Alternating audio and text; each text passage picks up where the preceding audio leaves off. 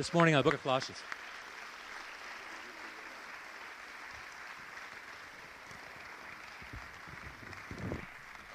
Amen. You give me three more extra minutes. Good morning. Are you all glad to be in the house of the Lord? Are you sure?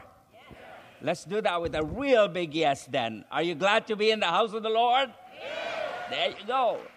I am now convinced that you are all glad to be in the house of the Lord and not snoozing away and sleeping in your beds. I am extremely glad to be here. I especially am honored to be back at uh, Grace Community to catch up with Pastor R. Uh, he, I found out what R stands for, by the way. I did some investigation. I won't, I won't proclaim it in open, okay? I'm sure you all know about it.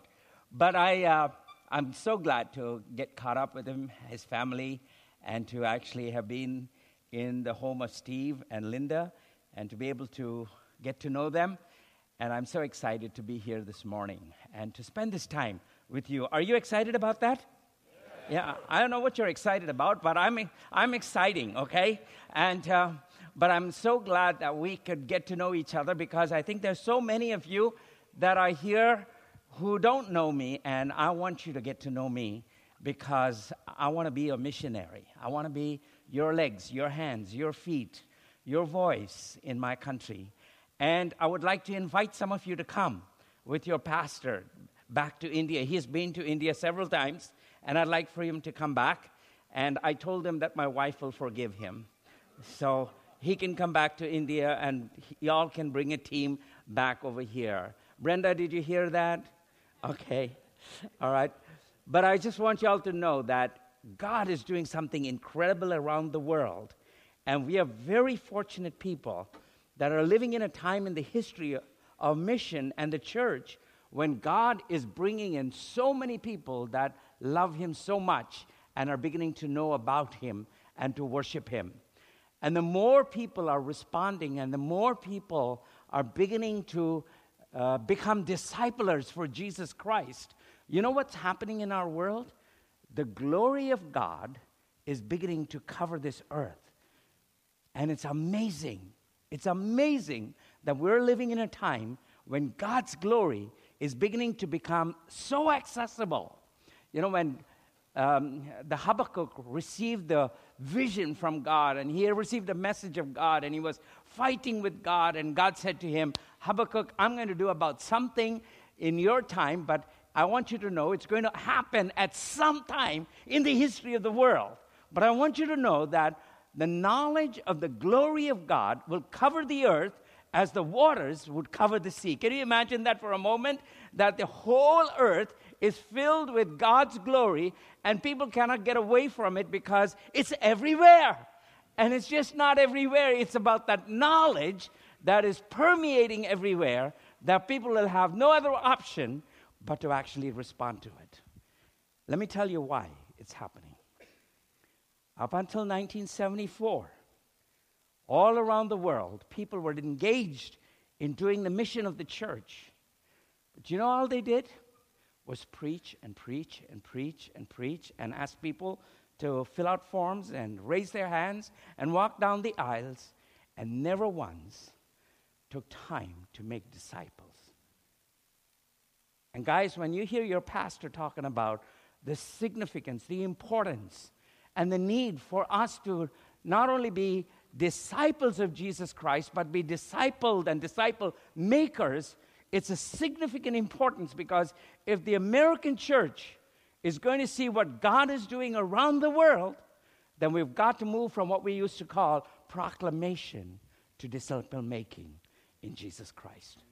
Amen? So well, let's give the Lord a big hand because you guys are going to get involved. Starting point every 10 weeks must be full up before they started, okay? Because we're going to become disciple makers for Jesus Christ. And if we can become disciple makers, we will absolutely begin to let the glory of God really shine through our life like we've never seen it before. And I want to say that because you know what? when I went back to India in 1983, God said to me, Bobby, I want you to plant a thousand churches, and I thought, wow, that's cool. I can plant a thousand churches. And so I got into the process of actually engaged in the process of planting churches. Till when I met my friends, and my friends said to me, Bobby, what are you doing over here? You're an American, and you were in America. Why did you come back to India? All of us want to go to America, and you want to come and live in India. There's something wrong with you, Bobby. And I said, maybe because God wanted me to be here. Is that okay? And they would say, You're spiritualizing everything, Bobby. But then they looked at me and they'd ask me, What are you going to do? And I would say to them, I'm going to plant a thousand churches in my country. And we're going to see a thousand churches come and lots of people come to Jesus Christ. And as soon as I said that, you know what they would do? They would hilariously laugh. They would say, It's impossible, Bobby. We've been here for 100 years and we haven't planted 100 churches, and you're going to do it in 10 years? You're wacko, man. Something is wrong with you. But you know, I didn't know what God was trying to do. And I slowly began to understand that what God was beginning to do was He was shifting the way the church was doing mission. And He was causing the church to begin to ask the question how can my glory be everywhere? How can it become everywhere? And you know, in that first phase, it was a thousand churches. And then slowly, God began to ask me, What are you going to do with the thousand churches in this country? Because you know, in 10 years, God didn't plant a thousand, He planted 1,157. About that time, He got my attention, didn't He? He is able to do anything. Is there anything too hard for the Lord? No. Yeah, there's nothing too hard for the Lord. And I began to realize God can do anything. But you know, He was asking me to do the impossible. You know what He was saying to me? I want a million churches by the year 2000. I said, God, you must be crazy. Don't ask me to do that. Because they already think I'm a madman and they want to put me in a mental hospital. You know what God said to me? Bobby, you ain't going to plant a single church because I will do what? Build my church. He said, It's my business. You let me do it and watch me do it. In 1987, India had 114,000 churches. Guess how many churches we have now? Over 700,000 churches in my country. Isn't that good? We ought to give the Lord a hand, don't you? Church, I believe what God wants us to do is to make the knowledge of the glory of God to cover the earth as the waters would cover the sea. And if you're going to get this happen, we've got to have discipleship groups everywhere, anywhere, all over the place meeting together, worshiping God, and the people around them are looking and saying, Man, something's happening in that dude's house every Tuesday. Oh, in that guy's house, it's every Wednesday. Or in that guy's house, it's every Thursday. And all of a sudden, instead of worshiping just on Sunday morning, the church is worshiping how many days in the week? Amen. You guys are smart guys. Because you know what the Bible says? And they gathered daily and they broke bread and they worshiped God and they did everything. And all of a sudden, you know what grace is going to be doing? It's going to be gathering daily in homes everywhere, in multiple homes all throughout the city, and the city is going to come to know the the, the word is the knowledge of the glory of God, and they'll never be able to get away from it. Hallelujah. The question that we have to ask is are we ready to be part of it? Because when God asked me to do that, I thought, man, this is too big. This is too impossible. It is not possible at all for me to be engaged in this process. Till I started to do it, and all of a sudden, God began to show me how this nation that was so far away from God is got the God, glory of God, the knowledge of the glory of God in every village of my country today. Isn't that amazing? There's nothing too hard for the Lord. And, church, it is important for us to begin to ask ourselves the question are we going to be part of what God wants to do? Are we still about ourselves? Are we going to get to a place where we say, God, it's no longer I that liveth, it is Christ that liveth in me. The life that I want to live is not about myself, but about your Son, our Lord Jesus Christ. Amen? And what God wants to do in each of us is that aspect. And I want you to be praying for the ministries of HBI because we really, really have been growing. We've seen a lot of stuff happening. The only part of the church that is under our supervision is really about 8,600 churches. There's over 500,000 people worshiping in those churches. But God has allowed us to mobilize, envision, equip, and train people from every denomination in our church, in our nation. And consequently, we've been able to multiply God's church and see people gather everywhere in our country. But over the years, we've been an institution that gathered in Chennai, but now we have eight training centers, and these training centers are everywhere so that we can have access, people can have access to come to our training programs and to be able to multiply Bobby Gupta so he's everywhere, even though he's not there. Isn't that cool? But that's what God wants us to do. He wants us to equip, He wants us to empower, He wants to train them so that many people can be engaged in this process. And as they do it in the context of their culture, they're more indigenous to their communities. And then Christ is being transformed in the midst of their people because God is working in the lives of the people, and the newness of Jesus Christ is coming alive in our people. And it's exciting to be in that context. And so I want you to be praying. We're in the middle of starting a university. Some of you gave some of your books so that we could actually develop our library. And I want to thank you guys for doing that to us. You're part of a partnership with us, and actually, your church is engaged in helping us enable 10 missionaries. They're in seven states of India. And we are actually going to introduce an aspect to that process. And I'm talking to your pastor where, because you are partners, we need to bring something to the table, right? And so, what we're going to do is to add 10 more missionaries to you guys. Would that be cool? Then we'll be doing something even more significant. But I told Pastor R that he has to come to India if he's going to do that. No. because you know what we want to do is we want you guys to be engaged in pouring your lives into the lives of these missionaries so that we are together being engaged in a process of discipling people in my country. Would that be cool? So I want you to be praying about it. I want you to be thinking, how can we actually engage in that process? And I believe what God is going to do and help us to accomplish is through getting into the lives of people.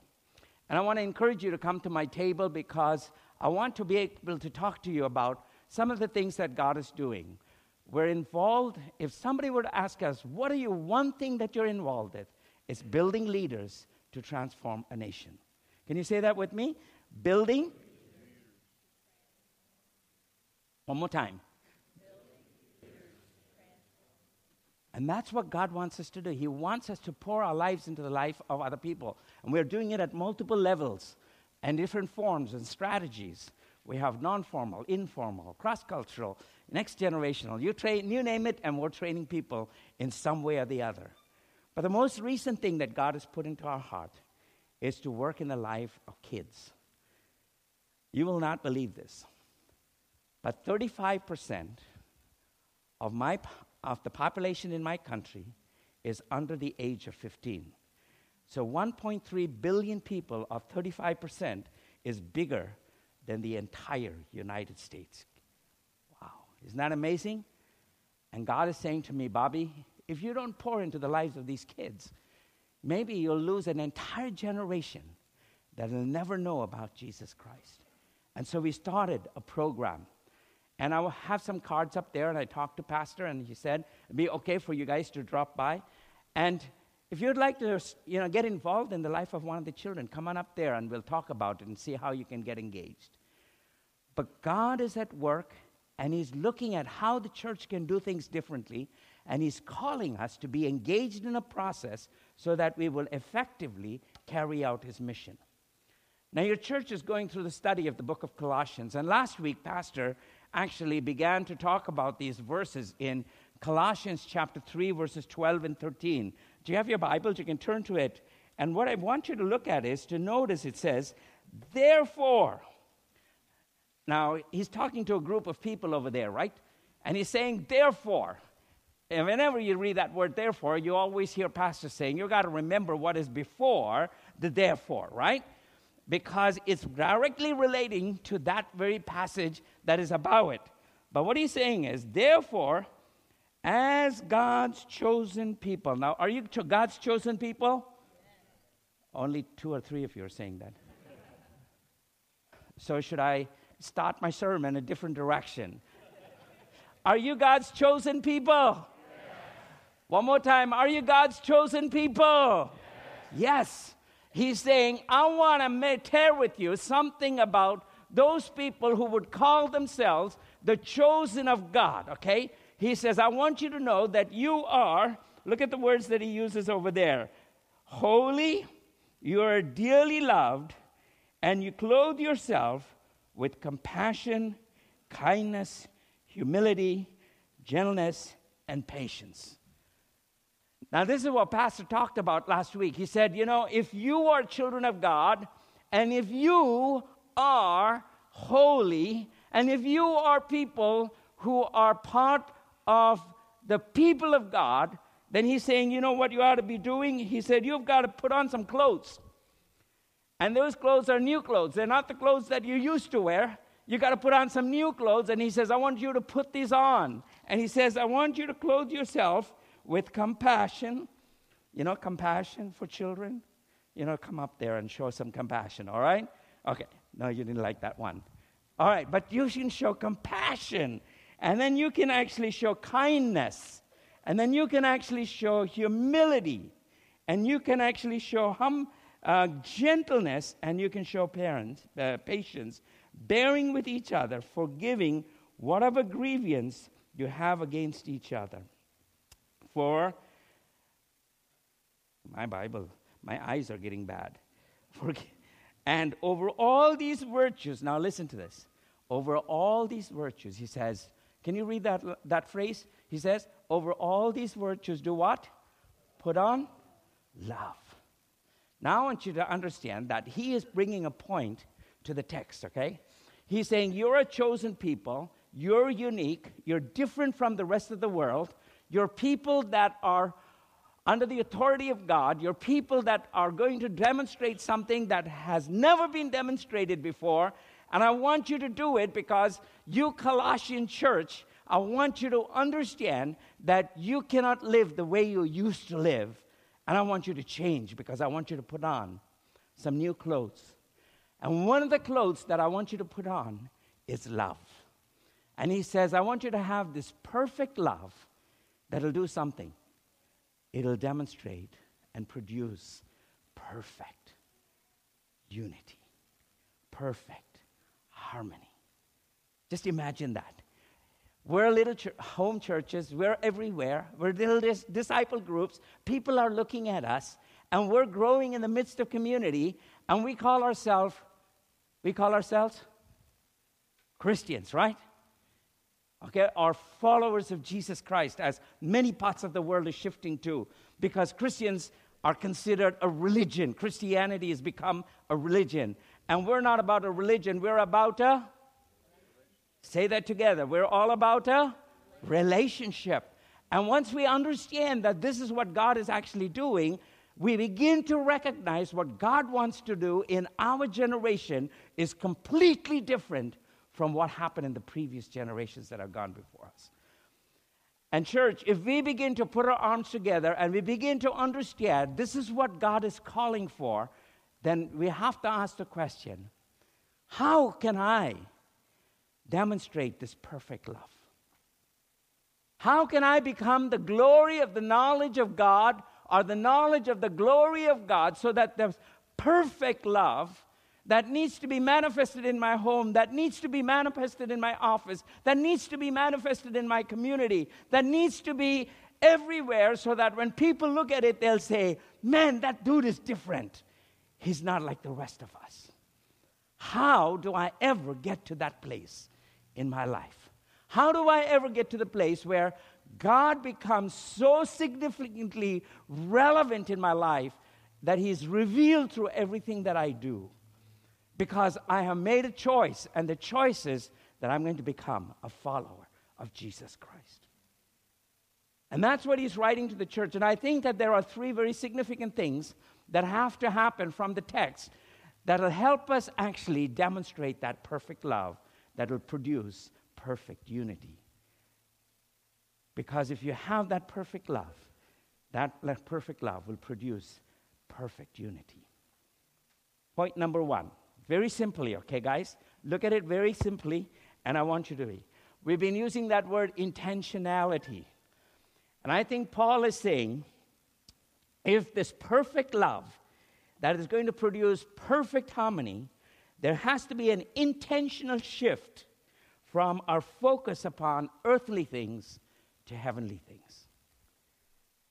For our focus upon heavenly things from earthly things. Look at verse 1, if you will, okay? Chapter 3, verse 1, it says, Since then, you have been raised with Christ, set your heart on things above, which Christ is seated at the right hand of God the Father, and he set your mind on things above and not on earthly things. Now, listen carefully.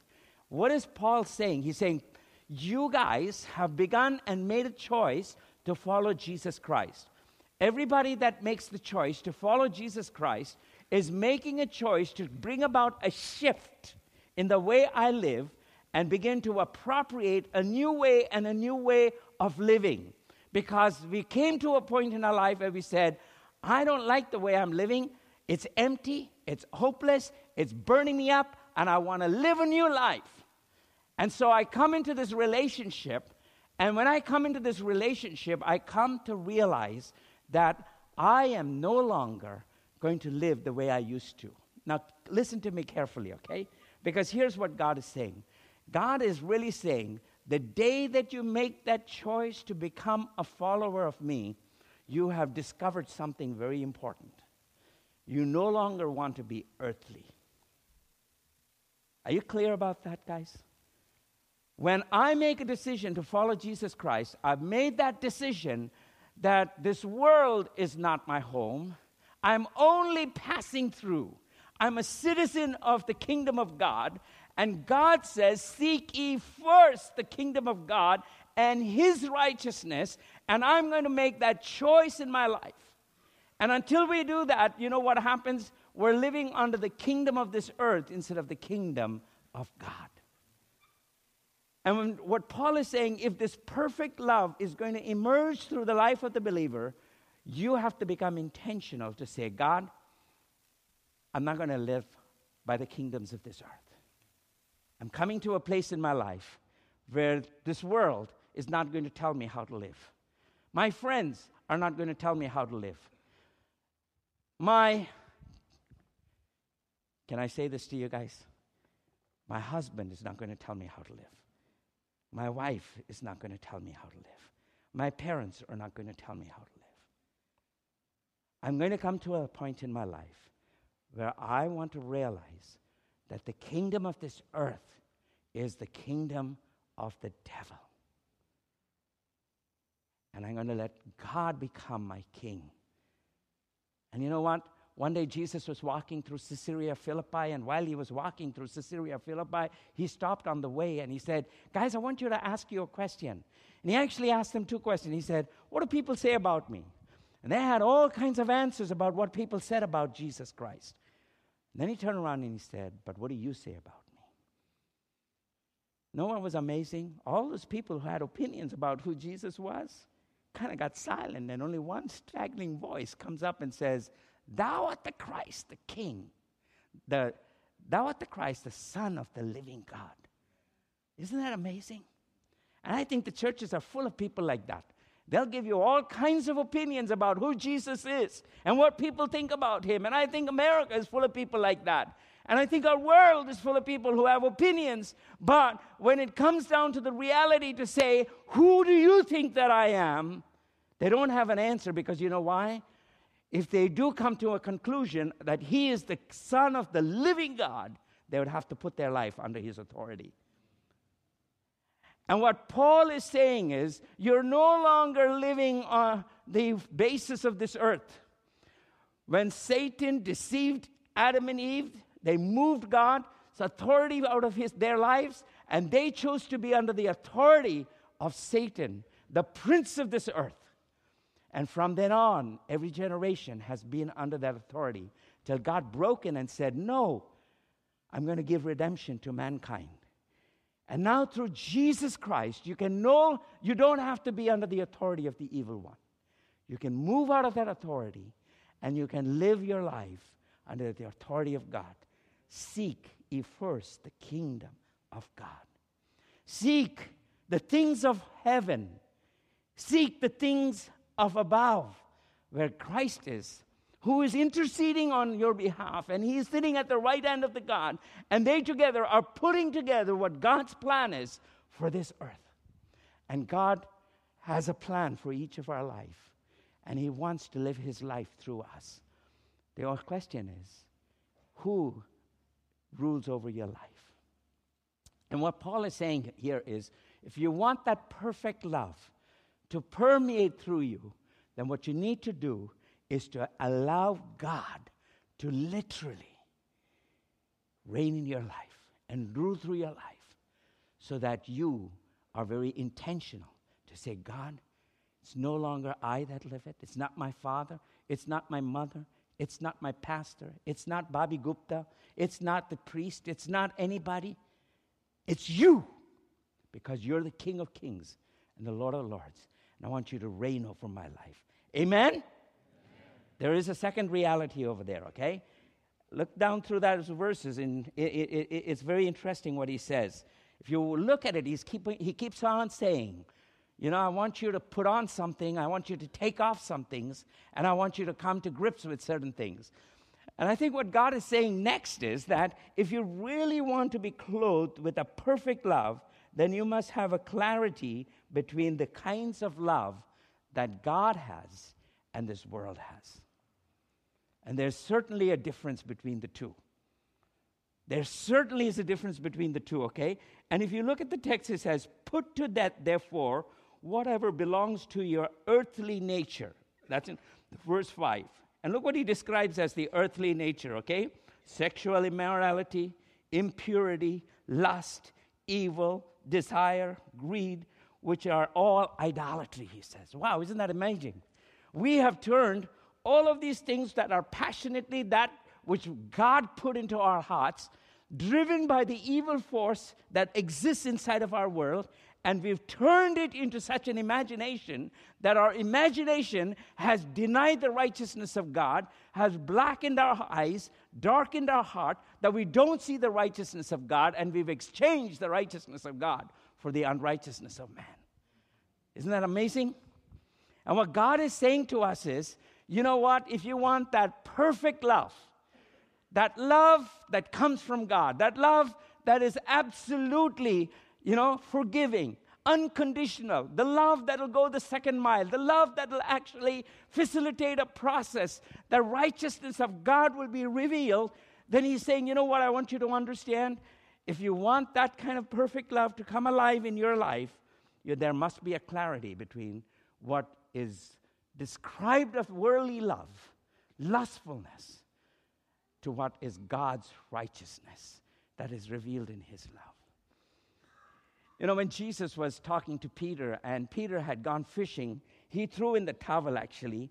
And you know, at the end of the door, he decided, I'm going to go back fishing. And he fished all day and he fished all day.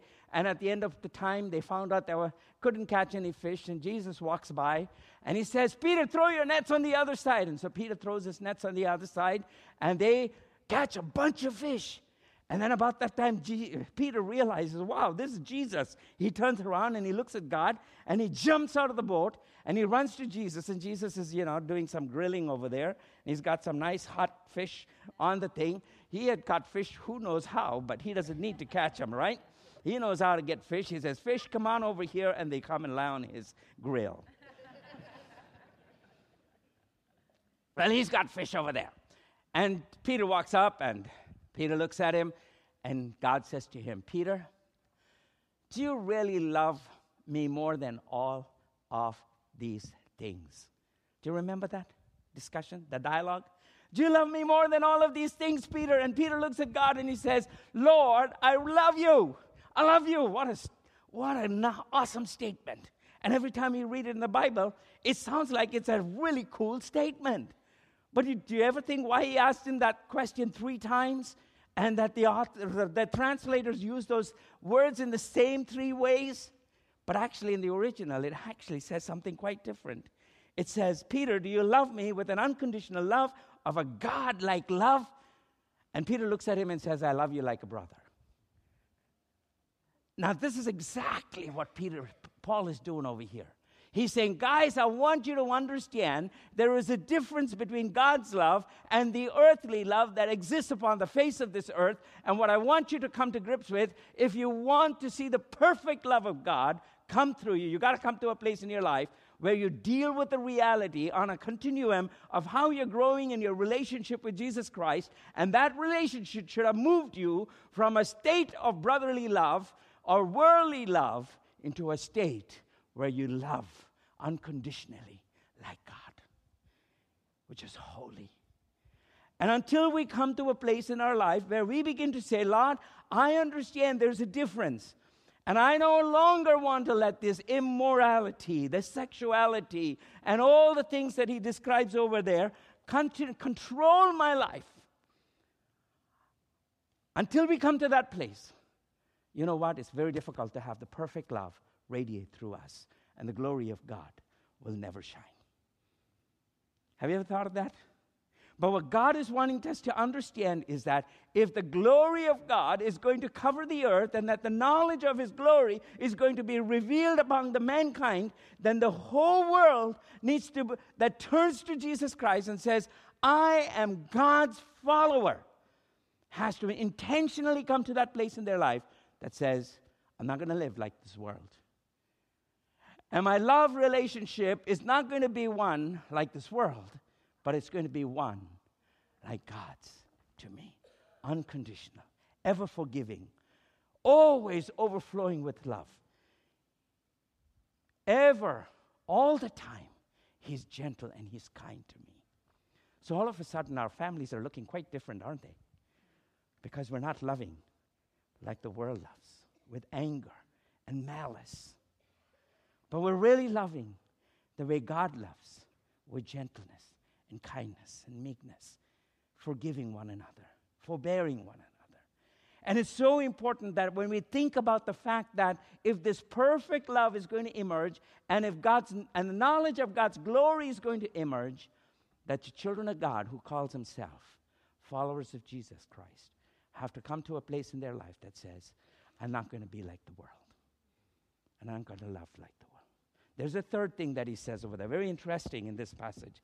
And I believe that third thing is most important because I think what happens to us is we never ever evaluate where we are on the continuum of our love relationship with God. And what Paul is beginning to say is, guys, I want you to come to a place in your life where you're beginning to put on the love of God. You've taken off certain things, you've sought certain things. Now I want you to actually, as you're seeking to fulfill the kingdom things, I want you to put on this love. But have you ever asked ourselves the question has those garments actually started emerging in my life? Am I really wearing those garments of love that show the righteousness of God? And I think what God was doing with Peter when he said to Peter, Peter, uh, do you love me more than all of these things? And he didn't stop once. He went on the second time. And he didn't stop the second time. He went on the third time. Can you imagine what he was doing with Peter? Peter was saying, God was saying, Peter, do you love me more than all of these things? Unconditionally, willing to die for me, willing to go the second mile, willing to forgive, willing to have forgive, great gentleness, willing to have meekness, willing to be unconditional about how you love, but you love in spite of the circumstances. He looks at Peter and he says that to Peter. And Peter looks at him and you know what he says? I love you like a brother. And he asks him the second time, Peter, do you love me unconditionally? And he says, I love you like a brother. Honest guy, isn't he? The dude is willing to say, God, you have an expectation of me, and I'm not able to meet that expectation. And on this continuum, I'm not able to say to you that I have reached the end where you are everything to me. But you know what God does to him? He looks at Peter and he says, Peter, do you really love me like a brother? Because you see, even if I hate my brother, if somebody was going to kill him, I'd give my life to save my brother, wouldn't you? And so, what God was doing to Peter and what Paul wants us to do to ourselves is, he's saying, guys, how do you measure up on that continuum? Where on one end of the spectrum, it's unconditional love, and other end of the spectrum, it's worldly love. How have you traveled down that continuum, and where are you in that continuum? And can you be honest with yourself and say, God, you know everything? Because that's what finally Peter had to say. Peter had to look at God in the face and say, God, you're right. I haven't even reached phileo love. Forget agape love. You know everything. And I want to suggest this morning that God knows everything. But if the glory of God is going to shine, if the glory of God is going to cover, and the knowledge of his righteousness is going to be revealed, there has to come to a point in our life where we, as children of God, say, God, I have come to the understanding if your righteousness is going to be revealed through my life, and if your love is going to be revealed through my life, and if your holiness is going to be revealed through my life, then I have to come to a place where you're the king, I'm the subject. And this morning, I'm willing to let you to become the king of my life. Right now, I am the king, Lord. And I want to say that if God wants to take you and He wants to move you along and He wants to get you to where you can become the perfect revelation of His love, so that a perfect bond of unity emerges wherever you are, you've got to come to that place in your life. You say, God, you're the authority of my life. You got to say to the world, No more you, world. It's all about God, and I'm going to do it His way. And then you're going to keep on measuring yourself and saying, God, I want to get there, Lord. I want to get there, Lord. I haven't gotten there, Lord. It's really tough, Lord. And God's going to say, you know what? As long as you're sensitive to that, I'm with you. And you know what he told Peter? Peter, you have not made it. You're working on it. And I still love you. And you know what? I'm not done with you, so feed my sheep. Can you imagine that? God's not through with you guys. And you may feel like I never make it, but God's not through with you. And He wants to get you there. But the secret to getting there is to allow Him to become the king of your life. And to become conscious about the fact that the world drives us and you're going to put an end to it. You're going to be like Paul says it's no longer I that liveth, but that it's Christ that liveth in me. And you're finally going to say, Lord, every day, one day at a time, one step at a time, I'm going to try so that I finally reach that goal where your perfect love is flowing through me. Amen? Are you sure? Are you ready? Sign up for the discipleship class, and God will help you get there. Pastor R.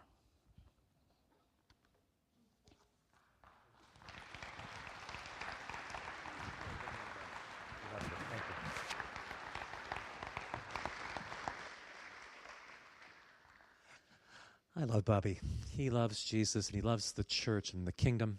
I was just thinking about as he was speaking about putting on these garments, putting on the garment of patience. Anybody this week had to put on the garment of patience? Anybody had to put it back on after? Yeah. So I was filling out my FAFSA form on Friday.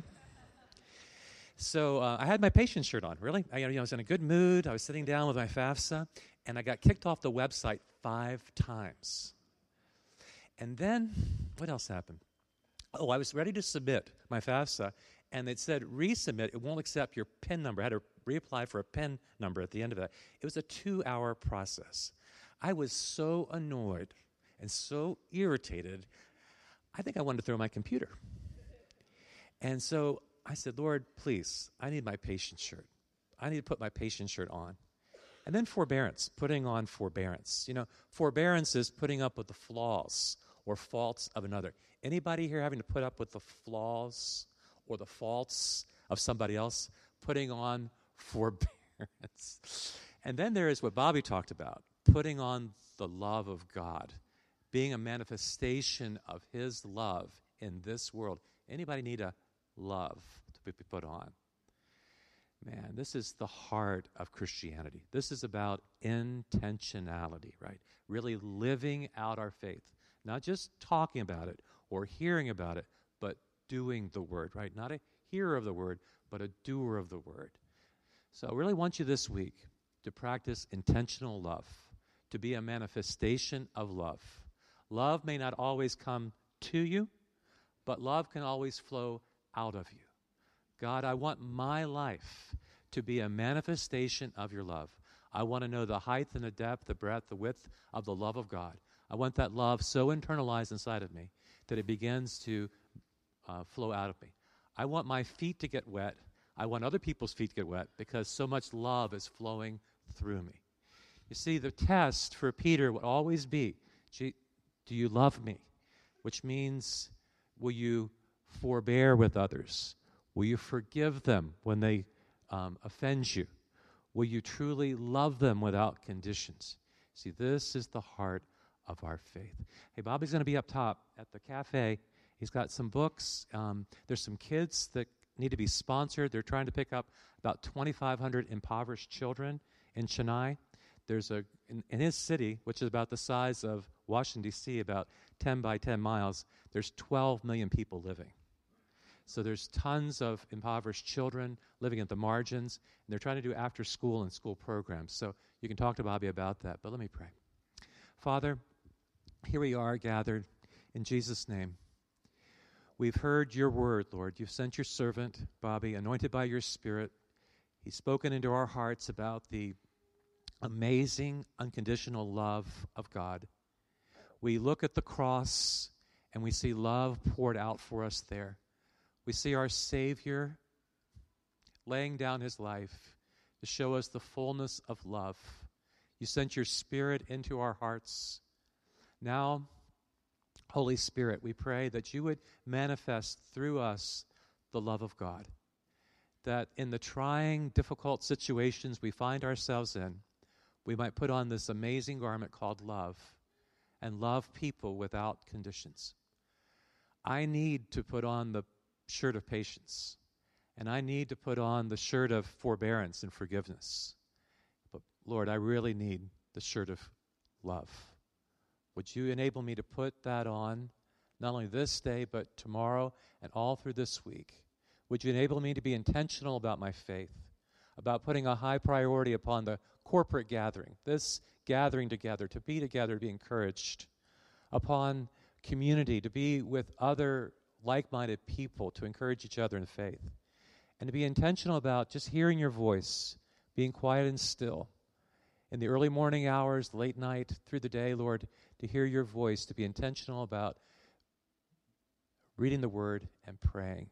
God, would you produce the quality of Christ in our lives?